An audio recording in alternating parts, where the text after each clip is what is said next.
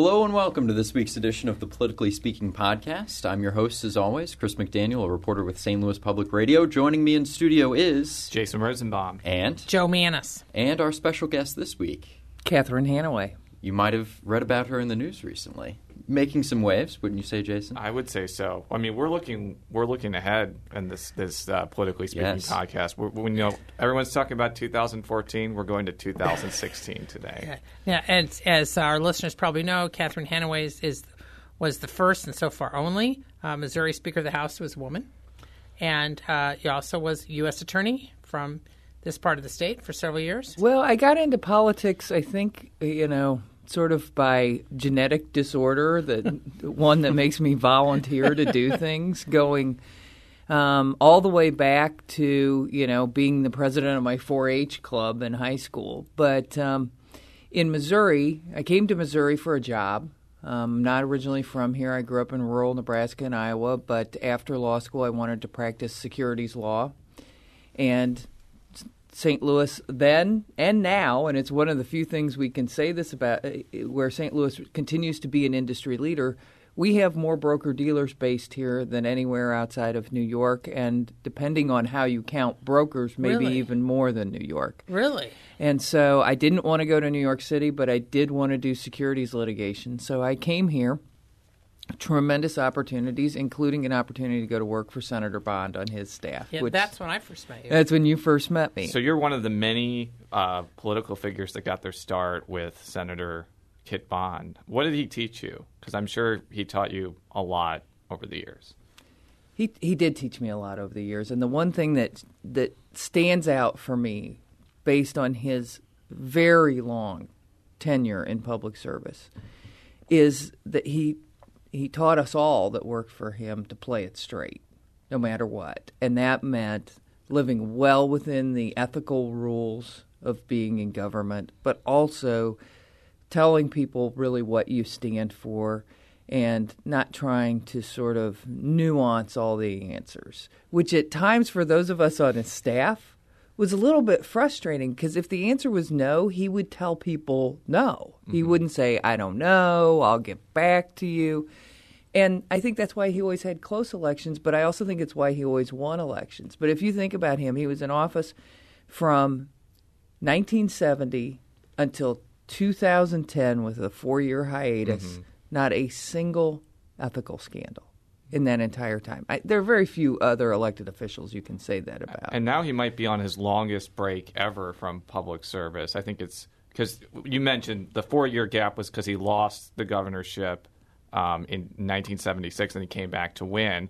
He retired in 2010. I, am assuming he's not going to run for office again. So I think he has eclipsed that four year break. Yeah, now. but he's active in Jefferson But he's still City, very yeah, active. But we'll get into that later. Well, can, can, can continue, Madam Hanaway. Well, uh, thanks, Jo. Um, so after I had worked for Senator Bond for five years, I ran for office myself the first time in 1998, and as a state rep, as a state rep from Warson Woods, correct? From Warson Woods. I also, my husband and I had our first child that year, so 1998 was a memorable year.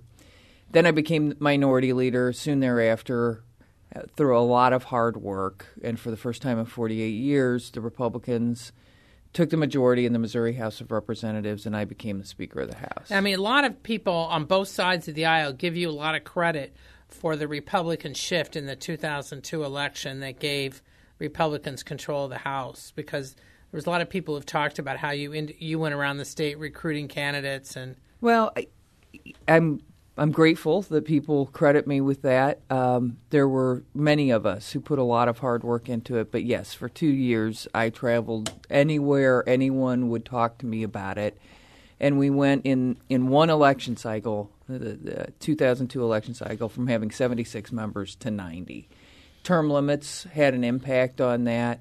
Um, but also, I, I, I, know that I visited in person with more than 350 people around the state, one on one, either trying to persuade them to run or to invest in the campaigns. Now, you know, it's hard for us to imagine a legislature in Missouri that's not dominated by Republicans, but you know, it, it's not that hard for Jo and I to yes. imagine that, but for you and Chris, it probably yes. is. in 2003 and 2004 was a whole new world. And you were also dealing with a Democratic governor, Bob Holden, who I guess has an office down the street now. And I guess the battles between you and him were somewhat legendary yes, in many yeah, respects. I, I was there for some of those. What was it kind of like in this new Republican majority? You know, trying to get all these things done that you wanted to get done for all these years, but kind of being stymied by a Democratic governor in many respects. Well, in many respects, it was great to be that first majority after 48 years because there were so many ideas we could all agree on. And even most Missourians could agree on because conservative ideas had not had a voice on the floor of the Missouri House in 48 years. Well, you know, even with the most liberal members of society, there's a few conservative ideas they like. And so we were able to go to kind of the the agenda that everybody could agree on right away. Now Holden disagreed and where he most fundamentally disagreed with me on it was whether or not we should raise taxes. I was against it, he was for it. We even had a special session of the legislature about whether to put a tax increase on the ballot.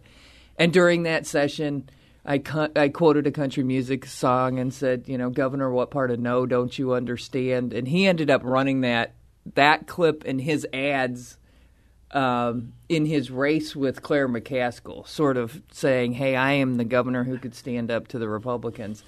Um, as we know, he didn't win that primary, so it, I don't think I was a very effective spokesperson for him. well, then you ran for Secretary of State in 2004 and got the silver medal, which is awesome in the Olympics, but not that great in a lot. Is there anything that you learned from that race that you, that you'll use when you run for governor into your, I mean, or, or that you, since you already have announced that you're using now, as far as things that you say, well, you know, McCaskill has said this. There's certain things because she lost for governor in right. 2004. That certain things that she learned from that loss that she then translated into her victory a few years later. So there's a lot I, I have learned. Um, preeminent among them is not to run against uh, the daughter of the recently deceased governor. Um, you know that that was the preeminent thing, um, but also importantly, um, I honestly think I worked a little too hard and not smart enough in that campaign, which is a very honest assessment. But I just traveled intensely and all of the time, and I think that if anything. Um, I need to cover as much ground, but um, do more select events. I mean, any anywhere two or more were gathered, I was I was there, you know, for, and uh, I think I need to focus more on population centers and, you know, spend spend a little more time, make sure I'm rested and prepared for for big events. Because, you know, there is a tendency in Missouri politics that people run for something, including Kit Bond ran for Congress in, I think, the late 1960s and lost.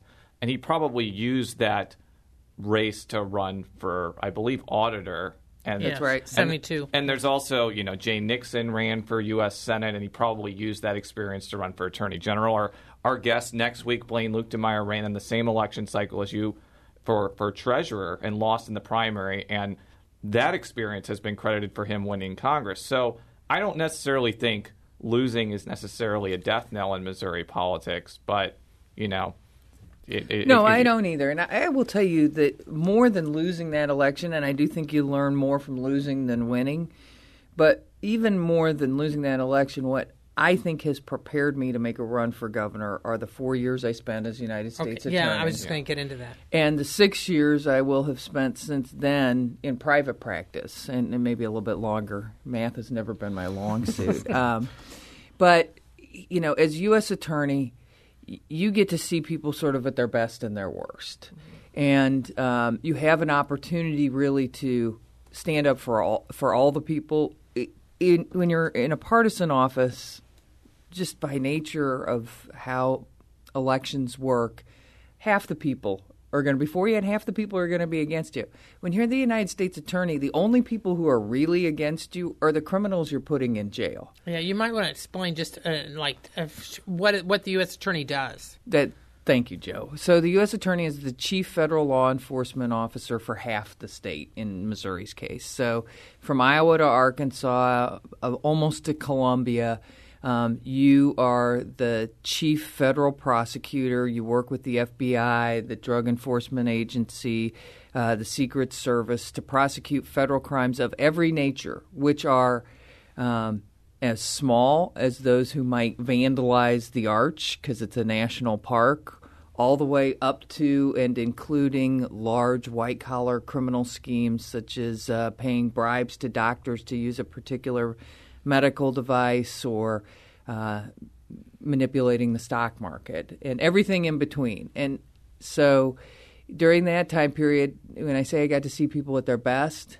you know, sometimes it's very hard for victims to come forward, but they do in the interests of law enforcement. And then certainly you see people at their worst, and uh, you know, meth cooks and child pornographers and you know, we prosecuted the Michael Devlin case, Mm, who yes, was, uh, yes. you know, the, Which is probably your highest profile case during U.S. Attorney stint. Would Yeah. that be fair to say? I, I think that it, for a single case, that was the highest profile. Probably the one nationally that's even more well known was we prosecuted Bet on Sports, which was an online gambling company um, that was clearly illegal in the United States. It was a publicly traded company in England, and we caught the two um, sort of chief executives, one being a founder, one being the chief executive, one in Costa Rica and one in Dallas, but then brought them to justice here in St. Louis. So you you decided to run for governor. I believe you made your your first speech in beautiful Moniteau County in mid Missouri. Um, uh, two two questions here. Why did you decide to run for governor? And the fact that you haven't been on the ballot since 2004, do you see that as a positive because you've been kind of been out of the fray in Jefferson City, or do you think that might mean you have to work harder because you know you've been out of the electoral eye for so long? There's a whole bunch of questions There- in there. Uh, question, uh, yes. Let's start with the most important. Why do I want to run for governor? And the answer to that is very simple. I believe that Missouri is a great state with great, hardworking people in it, but that we're falling behind the rest of the country in terms of growing our economy, creating jobs, creating a future for people like my son Jack, who's in the next room and 11 years old. Um, I, I am very concerned that all of the opportunities that I've enjoyed, that everybody in this room has enjoyed, um, are going away for younger Missourians, and that they're going to have to leave the state to have the same kinds of opportunities. And so I'm running for governor because I think that there that the right leadership can change the direction that Missouri's going so that we're creating jobs and, and attracting businesses and employers to this state. Are there anything particular that you would want to do? Let's say like your 100 day agenda or whatever. Well, it's pretty early to have a 100 day agenda, but I, the lens through which I would assess any proposal is is it more likely or less likely to create a job in Missouri? And I, sort of a corollary to that would be does it create opportunity for anyone who's willing to take the risk of hiring someone as opposed to some of the sort of crony capitalism that we've seen where we're kind of picking winners and losers with certain tax credits it needs to be uh, a, a place where anyone who's willing to, to put forth their own effort and ingenuity and inventiveness that they're going to want to be here because this is the place that's exciting and forward looking. You mentioned that this is pretty early. So, what made you decide to announce at the time that you did? Well, it, it's funny, you know. Jason said that I uh, made a. Spe- it was the first speech in, in Moniteau County. I'd actually been making a similar speech in lots of I think counties. that's when the first time people noticed it or something right, like that. right. So someone tweeted from there, you know, Yeah. Catherine Hanaway has announced, which was a great lesson for me because there was no Twitter ten years ago There was no when Twitter I in 2007, let Right. alone 2003 and 2004. But continue. But you know, I really picked Moniteau County because it's the epicenter of the political world. It is. Um, I'm sure Caleb Jones is Well, thrilled to hear actually, that. I mean, to be serious, for many Republicans, it is. Well, it is the middle of the state. and it does certainly um, represent a lot of the values held by rural Missourians. And so, in that sense, it is the epicenter. Um, but why why did I announce early? Because Chris Koster cleared his primary field a year ago and has been raising money vigorously for his governor's race since then. And if we don't get started as Republicans, we will never catch him. And so we've made that mistake as Republicans the last two gubernatorial cycles.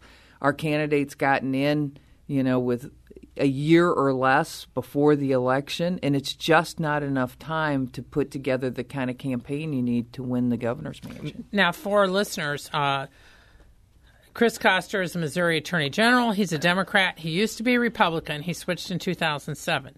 Now, I covered him last weekend at Democrat Days, which is the first of a series of regional Democratic gatherings, and he gave, which was arguably his most targeted speech about what he what he believes in, what he thinks the state should be doing.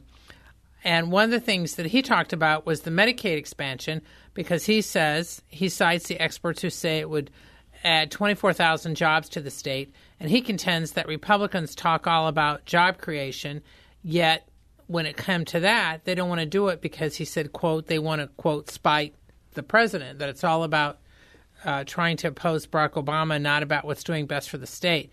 Now, obviously, he this is one of his messages that he's going to be continuing to press for the next couple years. How? I mean, what's your response to that? Well, my response, and I didn't hear his speech, so I, am basing my response. You weren't largely. invited to Democrat days. I think it's open to the public. Oh, Maybe is. I'll go one of these There, years. in fact, I was surprised there wasn't a Republican tracker there, but that's another.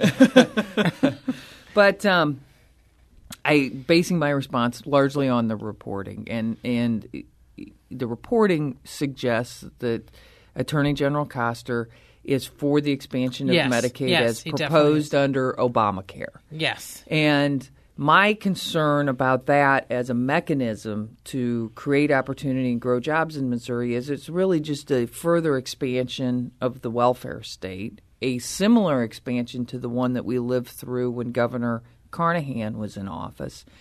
And the result of that was while it was initially paid for by the federal government, it got shifted down to the states. We couldn't afford it and then had to roll it back. And it was extremely painful for those people in Missouri who were counting on it. So I think that there are perhaps opportunities to leverage those federal dollars to provide more health care in Missouri, but anything that we undertake in that regard has got to be uh, an ironclad um, barrier to the shift of that burden onto Missouri because it's it's a teaser rate. It's hey, here come take this free money from the federal government and just a couple of years later Missouri then is saddled with that and if you look at the numbers it, it, it, would be devastating. It is not the kind of growth we could sustain um, based on the revenues that Missouri collects now. And and let's be clear, the thing that creates opportunity um, is jobs, is bringing new jobs here, not this business that's already in Missouri getting some tax credits, and then this other business in Missouri fighting to move them around. It's new businesses, new people, and then when those revenues come in, that's what pays for public health programs, better highways, better schools. There's a direct connect between those two things. Now, the, the other thing that you know, if it is you versus Koster, that there's definitely going to be a difference on is labor issues. Koster has fashioned himself as this champion of organized labor. He's going to say, you know, they'll pass right to work over my veto pen, white and whatnot. Is is he going to say that? Because I heard I, last night I heard that he's saying something different about that. I, I haven't heard this, but I think Well, he's he's he's not for right to work, but I think you know he probably is. He has tr- sought to position himself as this is what a conservative Democrat. I mean, that's how he Right. portrays himself. So on some issues, um, there may be some things on the margins. I mean, what are you hearing? Well, I, I'd heard that he said that it's an issue for the ballot, which I think is a an, an unusual position for someone who's running for governor to take on such an important issue that I, that I do think has a big impact on our ability to create jobs here in Missouri. Well, I think his position. Um, uh, I last time I talked to him about it was actually just a couple days ago. was that he does believe that the voters should be weighing in on certain things as opposed to the General Assembly, and that now some see right to work. Some Democrats, because I was at Democrat days, think that uh, if right to work was on the ballot, it actually might help Democratic turnout because labor would be able to organize as far as not there's labor retirees, there's all this and that that they think that might help in, in, in some of the same ways that right to farm is seen by some Republicans as a way to help that. Yeah, But- that's that's yeah. why I think he's saying that. But let, let's let's kind of get to the heart of the matter. If you were governor, would you sign right to work? I would sign right to work. Why? Because right now we look at the states to the to the south of us and now to the north of us who have manufacturing bases which we once had in Missouri. We were w- once a very I think we were third in auto manufacturing maybe as high as second. Almost all of that those jobs have now gone to the south and it's largely to right to work states. Michigan's now a right to work state. Um, almost half the country is we need those jobs. We need those jobs to have a solid middle class. And about well, it's less than 10% of the workforce is are in private sector labor unions.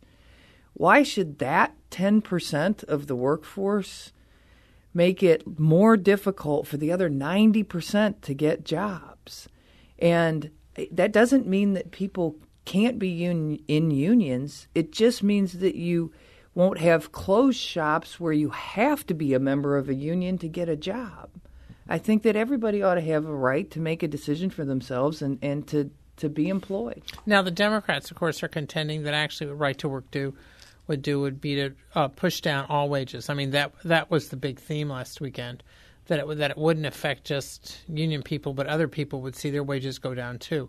Uh, do you see that as an issue, or is that not the real thing? I, I don't think that's an issue. I think that the thing that pushes down wages is a lack of demand by employers for employees.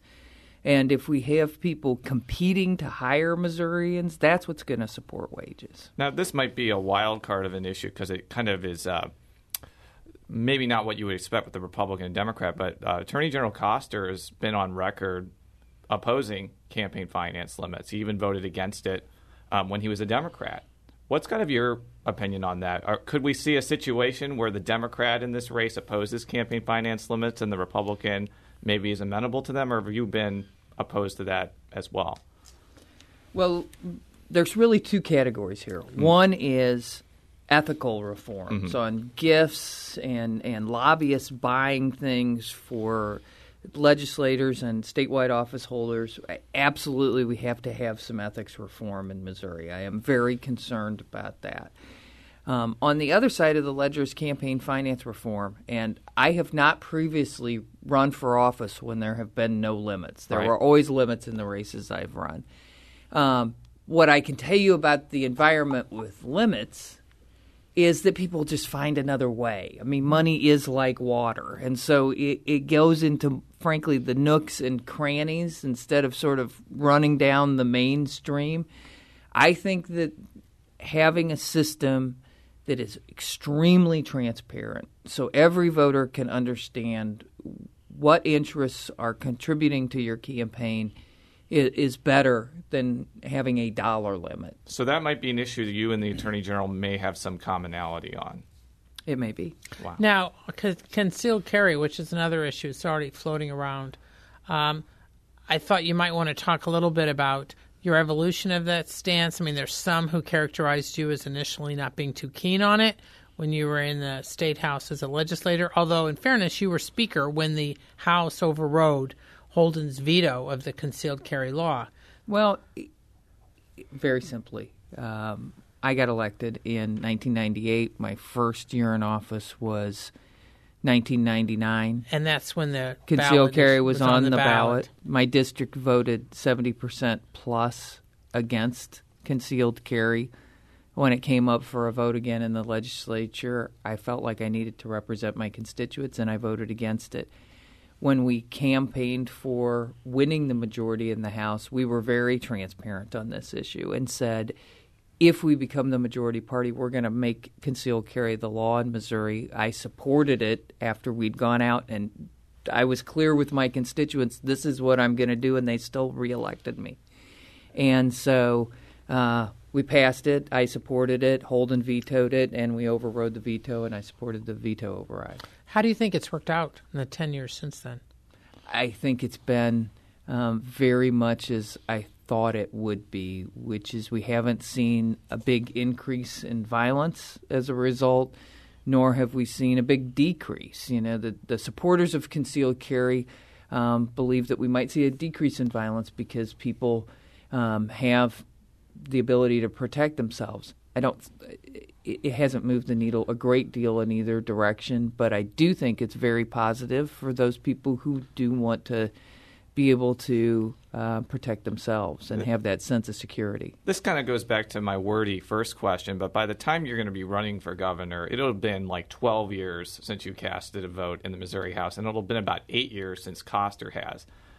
Do you think that voting records or even uh, the, the, the issues that you voted on in 2002 and 4 and 6 and 8 are really even going to be relevant then? Or do you think that, especially as we'll probably get to, if there's a primary, they may be trying to nitpick the certain things that you did back then.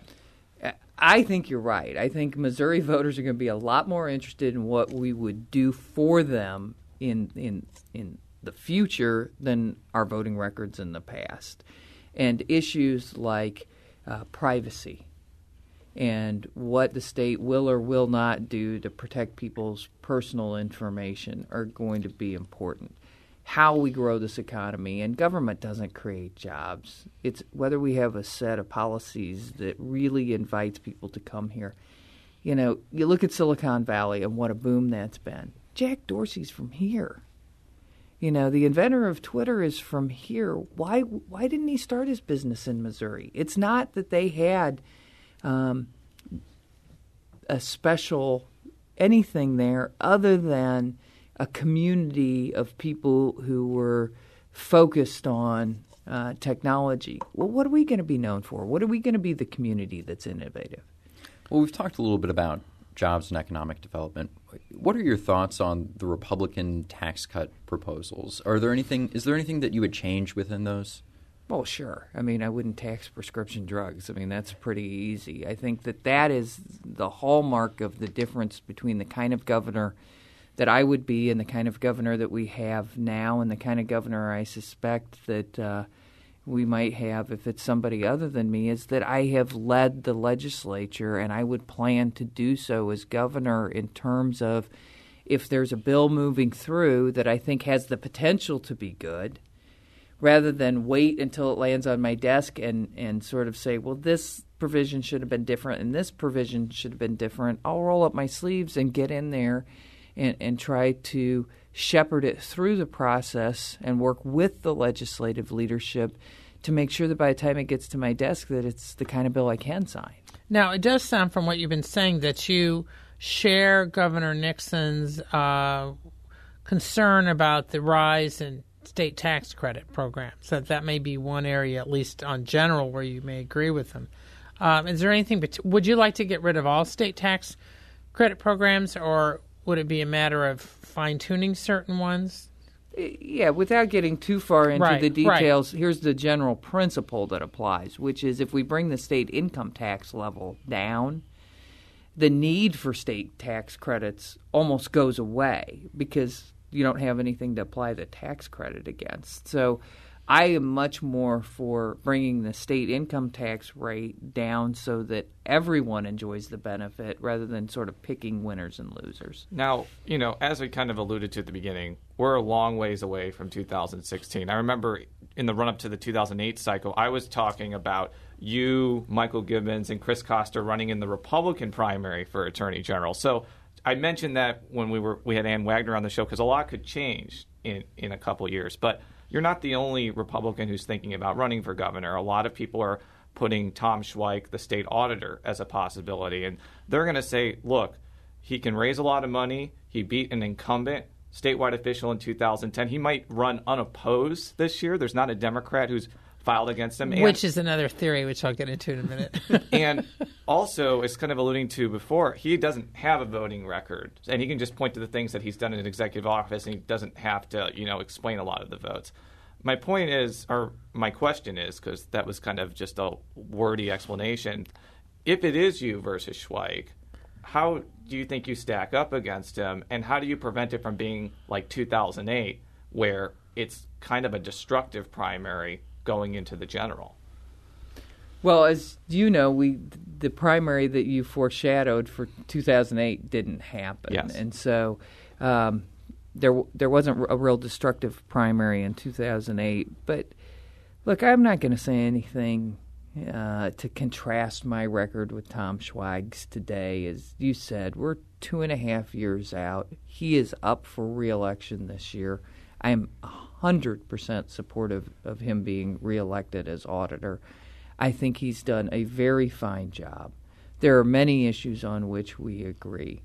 Um, as we walk down this path in terms of fundraising strength, grassroots support, a lot of that will come out as we build our respective organizations. If, in fact, he does decide to run for governor, and as of right now, I'm the only announced Republican Right, candidate. and that's why I mentioned that caveat at the, at the front. A lot of things could happen. There might be another office that opens up that he runs for. There may not be a primary, but there might be. So the have have there been any discussions between you and him yet? Yeah, he and I have sat down and talked on a couple of times, and they've been pleasant, candid, direct conversations. We both are sort of that kind of person, and so I th- suspect we'll keep talking. And we're seeing a lot of each other at County Lincoln Days. I think uh, we were at four of them since last Friday together. Now, one of the theories that was floating around Democrat days was um, that one of the reasons that there is no high profile Democrat who has been willing to run for state auditor. There's no Democrat right now. Right, I know there's none right now.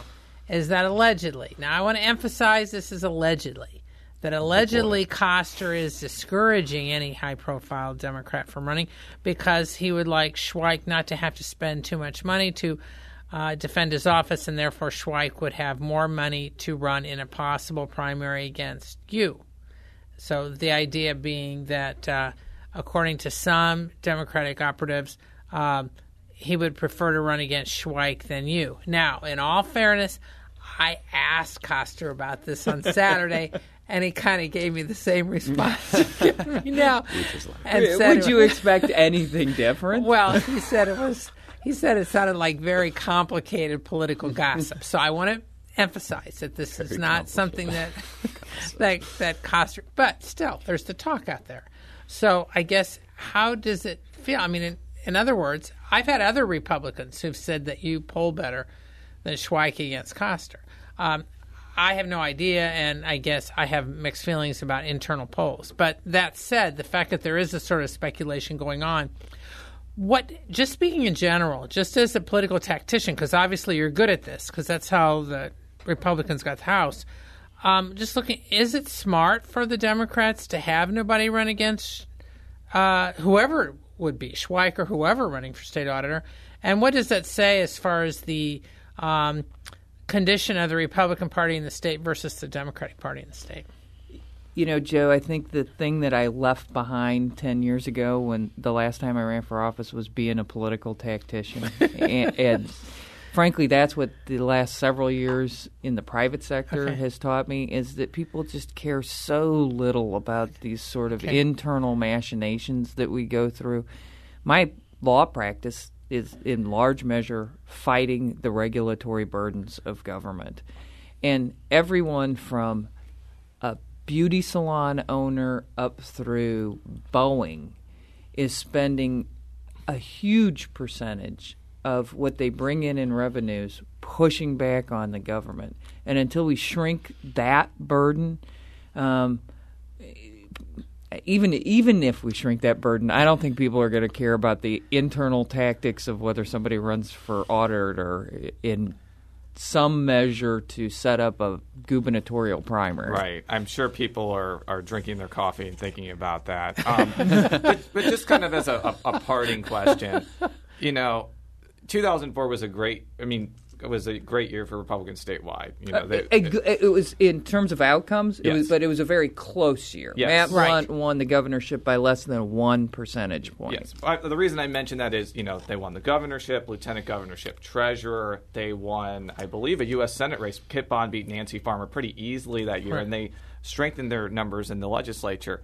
Since that time, it seems like while the Republicans have done well on a state legislative level, Well, although 2010 was a Republican blowout Yes. with with uh, Blunt and Schwartz. and Schweich, as far as those those those state array of statewide offices, it just hasn't seemed to come together except for Lieutenant Governor Kinder. Going into 2016, do you think, regardless of who the gubernatorial nominee is, whether it's you or somebody else, I'm sure you want it to be you, obviously, are the Republicans better positioned to kind of get back on track winning these statewide offices, or do you think that they still kind of have a long way to go before they get their act together? Oh, I think that we're going to have a very good year in 2016, in, large measure because of the policies at the national level. Because the policies at the national level sort of brand the respective parties, even though the state has become much more conservative leaning. And, and look, if, if you read what Jay Nixon has said in his campaigns or listen to his ads, and if you listen to what Chris Koster is saying, even at Democrat days, this is a far more conservative Democrat Party than we saw even in 2000. And that's largely because the state is leaning more conservative. So if at the national level, um, the Democrat brand is associated with Obamacare, associated with a bungled foreign policy worldwide, associated with sort of mischaracterizing um, what its policies would mean for the American people, and having broken a lot of promises. I, I think it's going to be a very good year for Republicans in 2016. Well, we'll have to end it there. To close us out, you can read all of our stories at stlpublicradio.org. You can follow me on Twitter at, at csmcdaniel. Jason, Jay Rosenbaum. Jo, Jay Mannies. It's J M A N N I E S.